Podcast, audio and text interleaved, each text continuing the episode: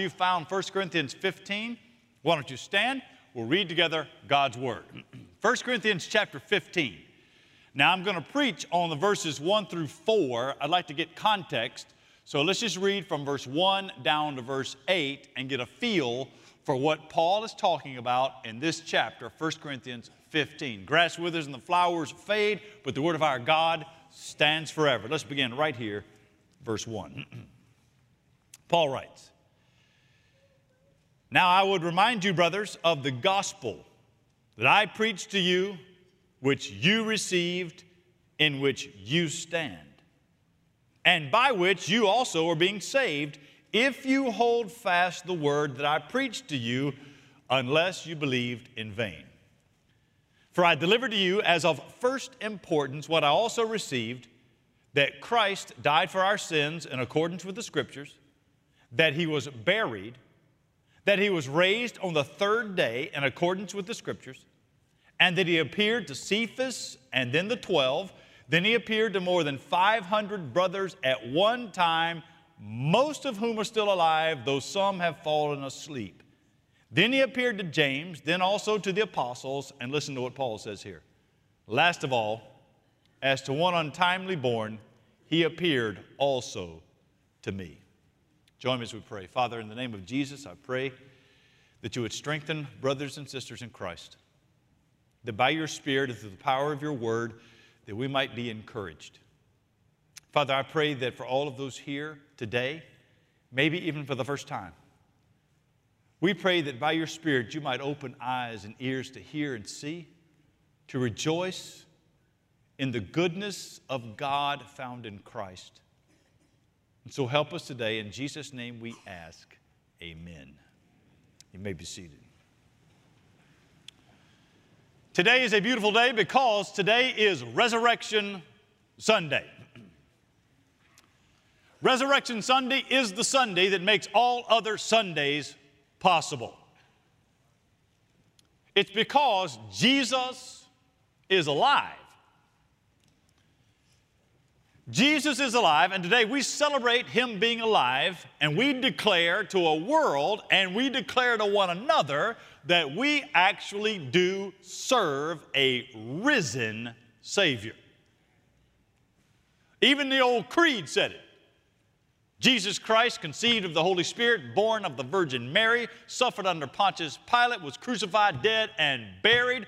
On the third day, he rose again from the dead.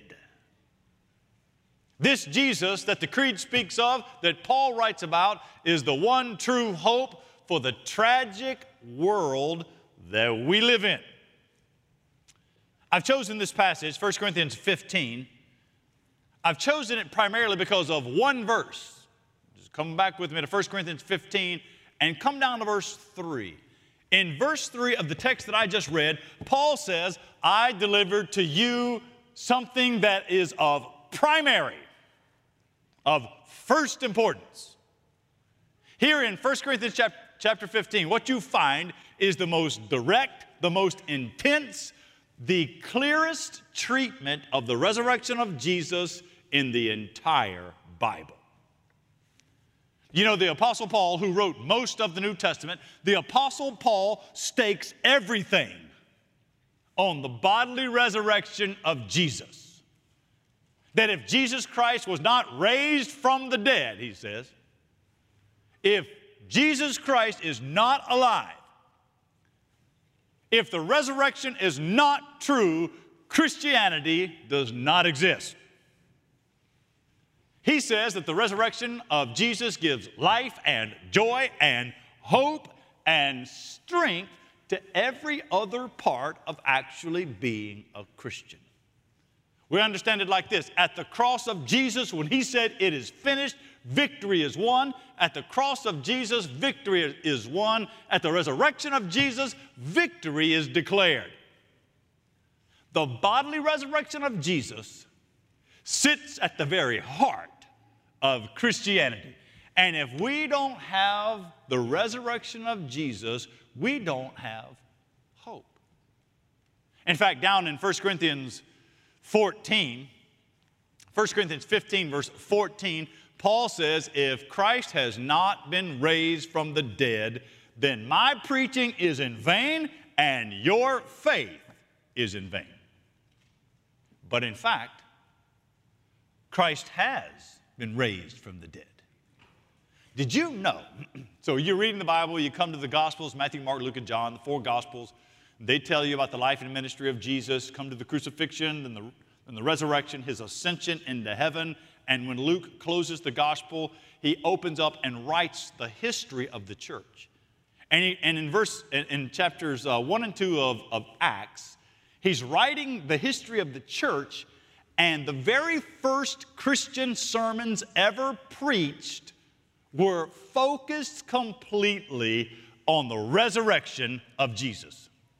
If the resurrection of Jesus is eliminated, then the soul saving, life giving power of the gospel is completely void and the gospel is useless and Christianity does not exist. When the Apostle Paul is explaining how you become a Christian, so if you're sitting here today wondering, okay, how do I actually become a Christian? When the Apostle Paul is explaining how you become a Christian, he says it like this in Romans 10, verse 9.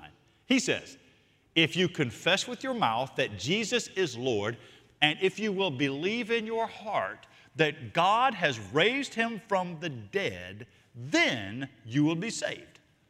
That's a promise to every person sitting in this room this morning, to every one of you that will trust in Christ.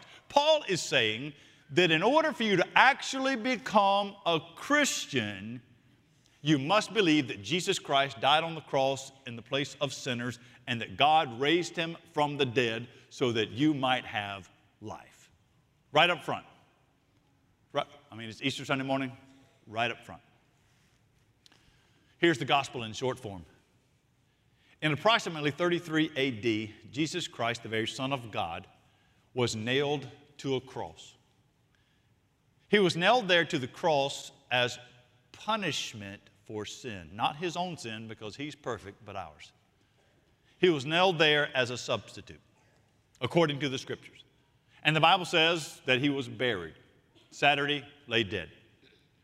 And then on the third day, which is a Sunday, it's why we gather on Sundays, on the third day, on a Sunday, according to the scripture, God raised him from the dead. And the promise is that every person, man and woman, that will believe in him will have life and have it abundantly.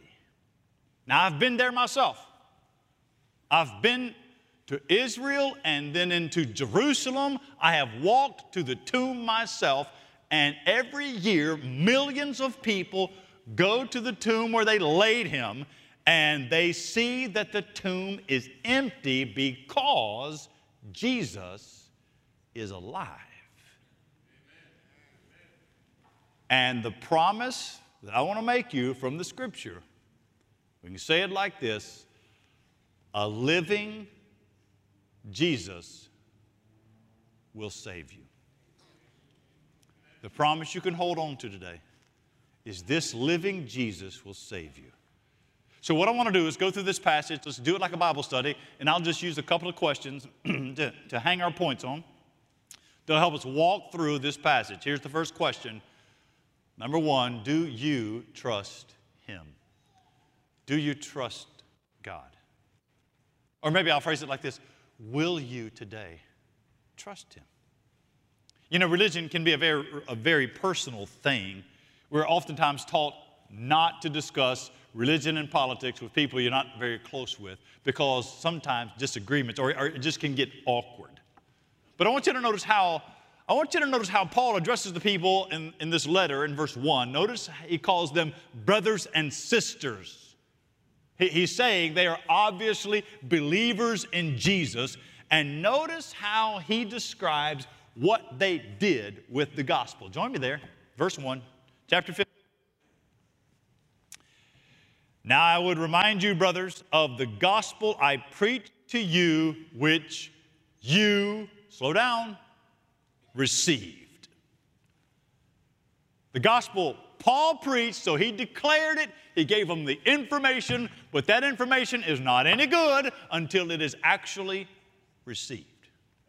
The idea is, is someone bringing you a great gift and extending that gift to you. That gift is not yours until you receive it. I got a wonderful pen in my pocket. Connie LaBelle Smith Presley gave me this pen February the 26th of this year because it's my birthday. Write it down somewhere. My birthday. this is a special pen. She extended that pen to me when I saw it on my birthday. I didn't sit and just look at it, I grabbed that pen. I received that pen. Why? Because it was a special gift. Now, Paul is saying, I preach the gospel to you. That gospel is no good unless you actually receive it. It's important for us to understand that the gospel doesn't just hang out there, it's not a statement of beliefs. It becomes what you personally, it, must become your story. You must make it personal. Do you trust Him? There are many people sitting here today, many people that come to our church, lots of them here now that believe in God would even say they enjoy coming to church and when they think about Jesus would say, yeah, they believe in Jesus, but, but the gospel is something that must not just be passed by from time to time. The gospel must be received. Paul says, I've preached the gospel, you actually received it. It must be made personal. Now, let me see if I can explain. When I say the gospel, this is what I mean. Let me explain it in a way that we normally do. We have categories. The gospel has to do with God, it has to do with mankind, men and women, has to do with Christ. So we would explain it like this that God is a holy creator, the Bible says, created everything. He's holy and created everything, created us, created you in his image. You, as a human, have the image of God. It's what gives you dignity, the image of God. That image of God in us has been disfigured by our own sin. Sin is not just bad decisions or mistakes, sin is something we do that is an offense to God. That's what the Bible teaches. It's an offense to God so that it makes it so that we are not in fellowship with God because He is holy, we are sinners. So you have God is holy, man is a sinner. God is not just a, a just God, He is also a loving God, the Bible says. That He loved us in such a way that He gives us Jesus. Now, this is where Christianity, this is exclusive to Christianity. That Jesus, being fully God, as God's Son, and fully man, he lived on earth in such a way that he fulfilled all the commandments. This is important for us because we can't do it. We don't, we're sinners. But Jesus, as our substitute, lived as a man, earning that righteousness. And then, after fulfilling all the commandments, here, here's the cross. At the cross, something happens. Because God is just, He must judge sin but because He's good, that judgment of our sin is on Jesus. That's why Jesus died on the cross. But He didn't just die on the cross, He also, for any person here that trusts Him, He gives you His righteousness. We call it the great exchange. He takes your sin, you get His righteousness. So that when you believe in Jesus, this is the beauty of the gospel. When you, be, when you trust Him, the Bible says, that you are saved. So the first question we got to roll around a little bit is do you? Do you, do you trust him? While that circles around in your head just a moment, come down the page a little bit, or at least another phrase, and let's, let's ask another question. Here's the second question How strong are you? How strong? How much can you actually take? We just come through a really hard two years. How much can, can you on your own actually withstand? There are people sitting in this room right now. It hadn't been long since you were in a cemetery looking down in the grave of somebody that you desperately love. And you wonder, how strong am I? There's profound sadness in this very room. And yet, resurrection day under it, it, comes underneath that sadness and holds it up. It doesn't always take it away it holds it up. Come back with me to verse 1 let's read it again. Let me show you where i get that. Notice the last phrase in verse 1 paul writes i would remind you brothers of the gospel i preached to you which you received in which you stand Now, when I say receiving Christ, that's not just you trusting in Him for a one time event that He'll save you so you can go to heaven, not go to hell. There's got to be more to it than that. You see, the gospel has the power not just to save you, the gospel has the power, according to this verse, the power to keep you standing in the face of tremendously adverse circumstances. That little word, that little word to stand. That little word to stand means you are established. It, it means that you are planted. It means you've got deep roots. Look, this gospel that I'm preaching, this is different than um, this is this is different than just trying to get people to like come to church. This is why we don't do gimmicks at Hickory Grove. This is why we're not having helicopters fly over and drop Easter eggs or, or giving away iPads trying to get people to come to church or passing out hoping you can get a raffle and win a car. Well, why are we, why don't we do those things? Because I want you to come to church on Easter Sunday, and if you happen to go back the next Sunday, what you're going to find is this is exactly what we do every single Sunday. That we're just going to open up the Bible, what does the Bible say, and then let's see how we can live according to that. And so this, this text is telling us that you don't just need to have a good experience on a Sunday, you need something that's going to help you. I mean, some of you are facing some stuff. Walk out of here today. You got a week in front of you. You got problems and you have pain you don't know what to do with. And the promise is that the gospel saves you, right? But but Paul says this is what you are standing is. This is what you're standing in. To stand there means to hold your ground. When Paul wrote to the church at Ephesus, great letter to the Ephesian church, and as he closes it out in Ephesians chapter 6, listen to what he says to them, in verses 10 and 11 of that chapter. Paul says, Be strong, be strong in the Lord and in the strength of his might, and put on the full armor of God so that you will be able to stand against the schemes of the devil. Do you know what the full armor of God is? The gospel of Jesus is the full armor of God. And that gospel gives you the ability to stand in the face of your present struggle. That's the, that's the power of Jesus Christ. That's the power of Jesus and his sinless life. That's the power of Jesus and his substitutionary atonement. That is, Jesus dying on the cross as your substitute. That's the power of his resurrection from the dead.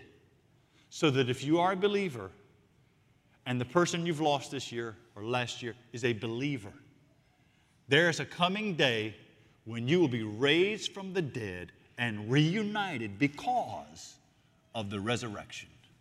Do you, do you today trust him? Will you? And, how strong are you really? Are you relying on your own strength? Are you willing today to say, I need, I need to receive and stand in that gospel? Let me give you a, a third question to consider. We'll use verse 2 to, um, to sort of illustrate this question. Here's a third question Have you actually been changed? Have you been changed? I'm not asking you, will you change? Will you change? That depends on your willpower and good habits and discipline. that, let's not, let's, that goes off into something else that's not Christianity. Christianity is not will you change, Christianity is from the outside in. Have you been changed? Let me read verses 1 and about halfway down, verse 2. Join me there, 1 Corinthians 15. Now, I would remind you, brothers, of the gospel I preached to you, which you received, in which you stand, and by which you, slow down, are being saved. Let's work backwards. Let's, let's do with that word saved. What does it mean to be saved? That word means to be rescued, it means to be delivered, uh, it means to be saved from harm.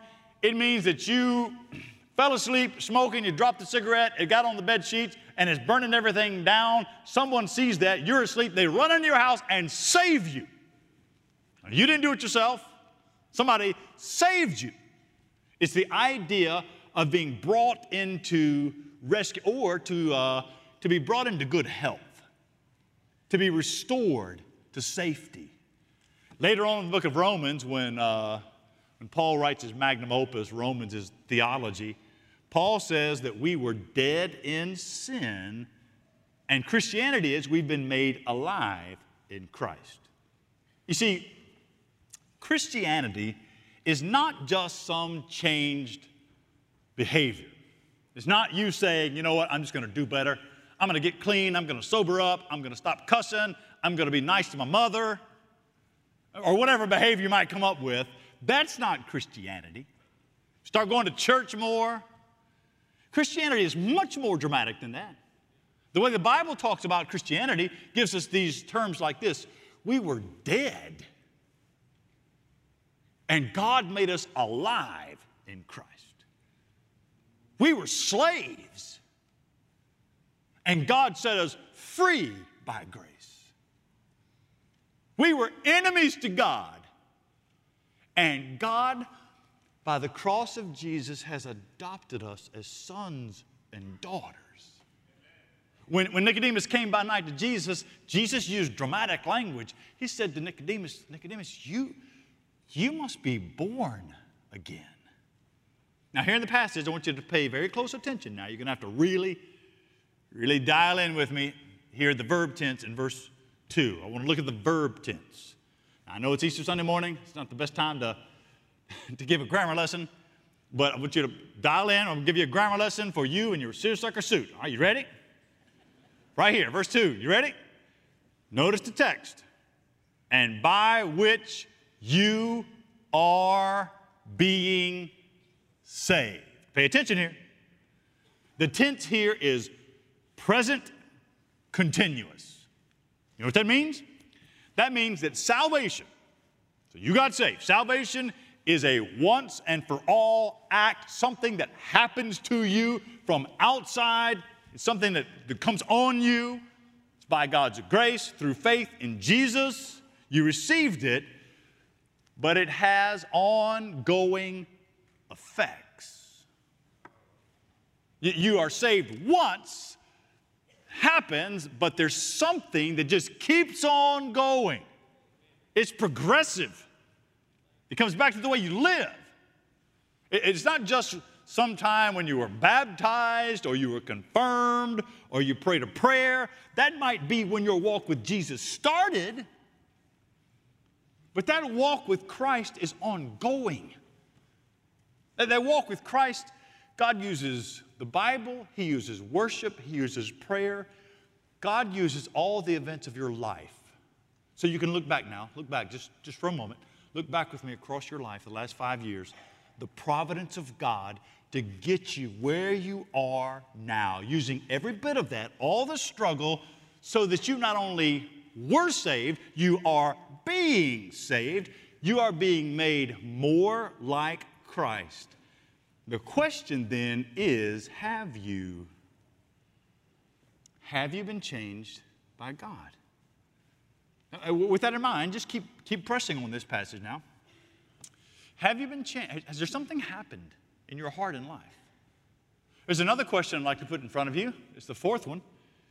We'll, we'll go back to verse 2, and there's where we'll see it. Here's the fourth question. I'll, I'll just cover it briefly, and that is what do you love most? What do you love most?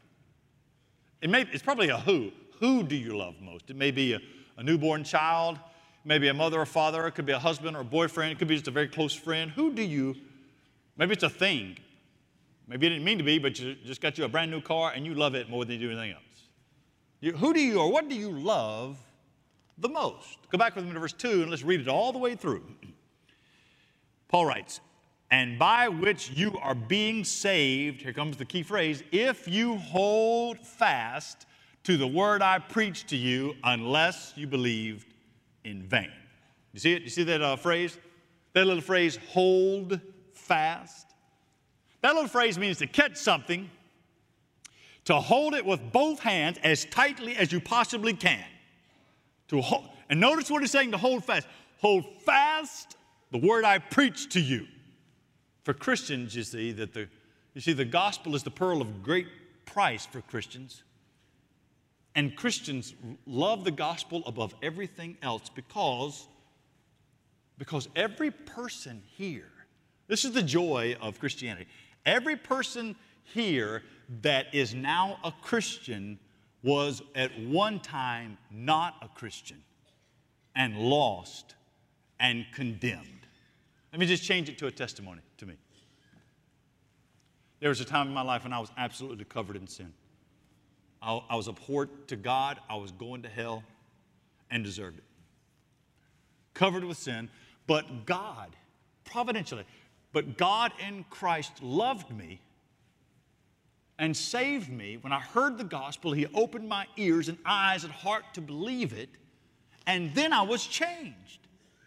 And God, what God has done for me, God will do the exact same for you if you will turn to Him.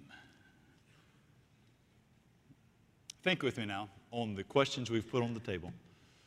There are four of them, and I'll end with a fifth. The first question we've used is Do you trust God? Do you trust Him? Do you believe Him? Are you relying on your own strength? Maybe have everybody fooled. You're relying on your own strength. Have you uh, been changed? I, I don't mean just the one time event, it certainly is very important. I mean, is there evidence that there's a work of God in your life, that you are growing in Christ, that you're being changed? And because of that, you see that your affection, that, that what you love most in this world, even beyond a child, is the gospel. Let me see, can I end with, um, with, with one last question? I'll put it before you, and maybe this puts a finer point on it. Number five, do you need forgiveness? Do you need to be forgiven? Do you carry with you the sense of guilt or a sense of worry or maybe anxiety? You just, it just hangs over you. Maybe it's turned into some bitterness. Do you need forgiveness? Let's go to the heart of the passage. Come with me to verse 3 and 4. That's where the gospel is in verses 3 and 4. Let me read it. Let's just let's spend all of our attention right here. Paul writes, For I delivered to you as of first importance what I also received Christ died for our sins in accordance with the scriptures, that he was buried, and that he was raised on the third day in accordance with the scriptures. Let's see if we can just slowly go through it. Christ died for our sins. Jesus being fully man, we, we know the humanity, but Christ gives us the divine name that Christ died for our sins. The one who was fully God and fully man died for our sins. That word sin is the alienation from God. We are alienated from God. Our, our offense has made it so that we are not in fellowship with God. We have broken His laws, and because He's just, He will punish, and we stand condemned. The Bible says the wages of sin is death. And this is what the promise is Christ died for our sins. Paul tells us that Christ died for your sins. That one person, Jesus, died on behalf of the many. Why did he do that? To satisfy the judgment of God. Paul says that Christ died for our sins according to the scriptures. Here is the gospel that Christ died as your substitute it's the great exchange. As your substitute, he takes your sin, gives you his righteousness. That's the promise of the gospel. Not only that, go back with me to verse 4. Verse 4, Paul tells us that Christ was buried according to the scriptures. Paul tells us that in no uncertain terms, he was dead. Died on Friday, Saturday, dead. The original Sabbath, the seventh day of the week, dead. Jesus Christ rested fully, completing the law on Saturday. That's why we don't have church on Saturday. There, dead. A genuine corpse lying in a grave. His brain had stopped functioning. His heart quit beating. The color had gone from his cheeks. The, the stench of death began, it started to descend. What you have there in the death of Jesus is an objective reality the cold, lifeless, motionless, hopeless, dead. Paul tells us in this passage that the corpse of Jesus lay dead in a grave, he was buried. That God Almighty, this is what he tells us God Almighty, the eternal and only judge, he delivered the punishment for our sin Didn't punish Jesus for his sin, he was perfect. For our sin, took the punishment for our sin on Jesus. Just think of it now. The full, unthinkable wrath of God, of an incensed God, was poured out at the cross. And all of it on Christ at Calvary, so that Jesus becomes the sacrifice for people. It's the sin offering for mankind. He was, if you believe this, that means he was your substitute, and the anger of God that you might fear has been poured out on Jesus. The justice of God has been satisfied. Here's a promise of the Bible that the wrath of God, the justice of God, God is satisfied with the death of Jesus on your behalf. The holy anger of God has been emptied out on the cross of Christ.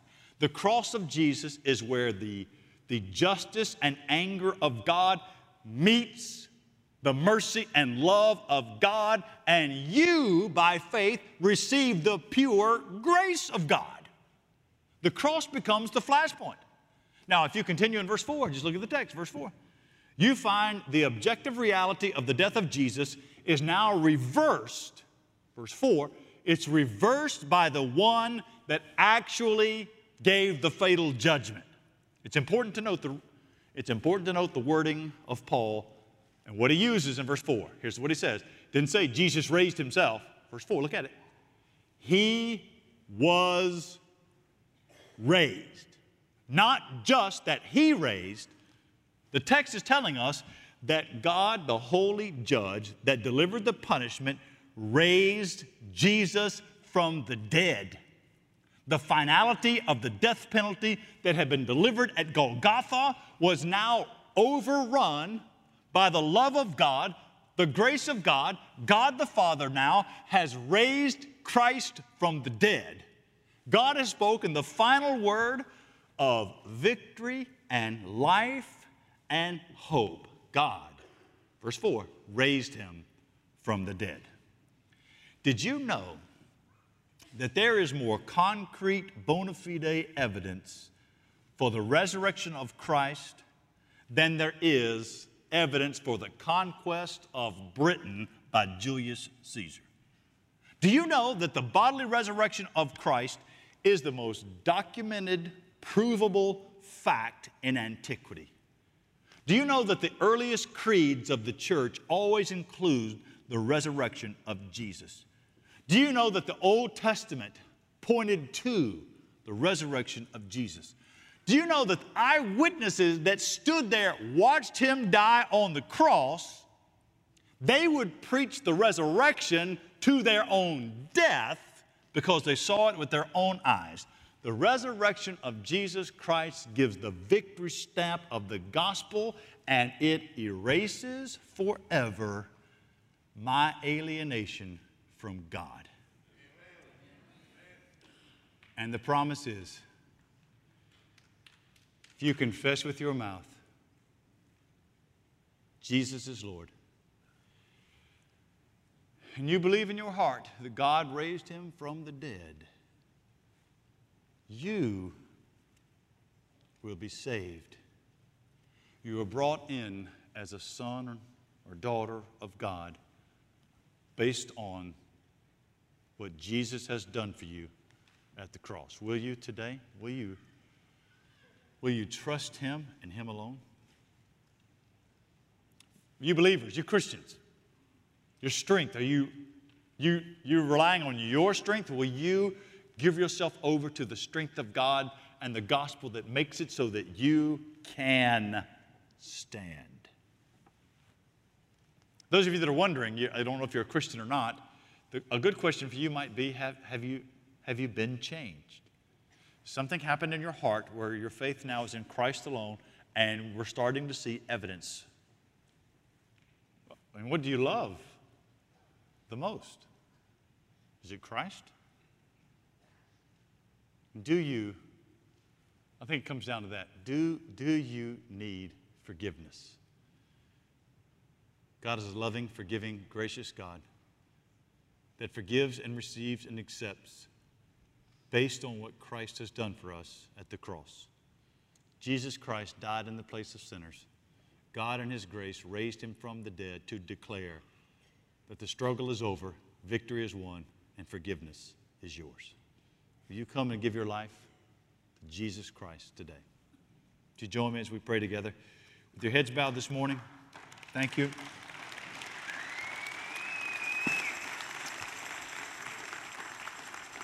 Your heads bowed this morning, let me just uh, close with a couple of questions before we sing our final song. Do you need to be forgiven today? If so, when we sing, our pastors are here sitting on the front pew. If you'd like to come and talk to them, be glad to talk and pray with you. Let's find out what it means for you to give your life to Christ. Or if you prefer, we'll all be out in the all be out in the lobby after church. I'm glad to talk to you about giving your life to Jesus Christ. If you're a Christian here today and you, you just want somebody to pray with you or pray for you, it's a wonderful day to actually spend some time praying. Our pastors are glad to pray with you on the Lord's Day, this Resurrection Sunday. It is my hope that you walk out of here and the joy of the Lord is your strength. Thank you, Lord. Thank you for the death of Jesus and the resurrection of Jesus. Thank you for the promise of grace and hope. And I pray now by your Spirit, you would reach into the hearts of men and women that desperately need you today. In Jesus' name we ask. Amen. Would you stand, please, as we sing together?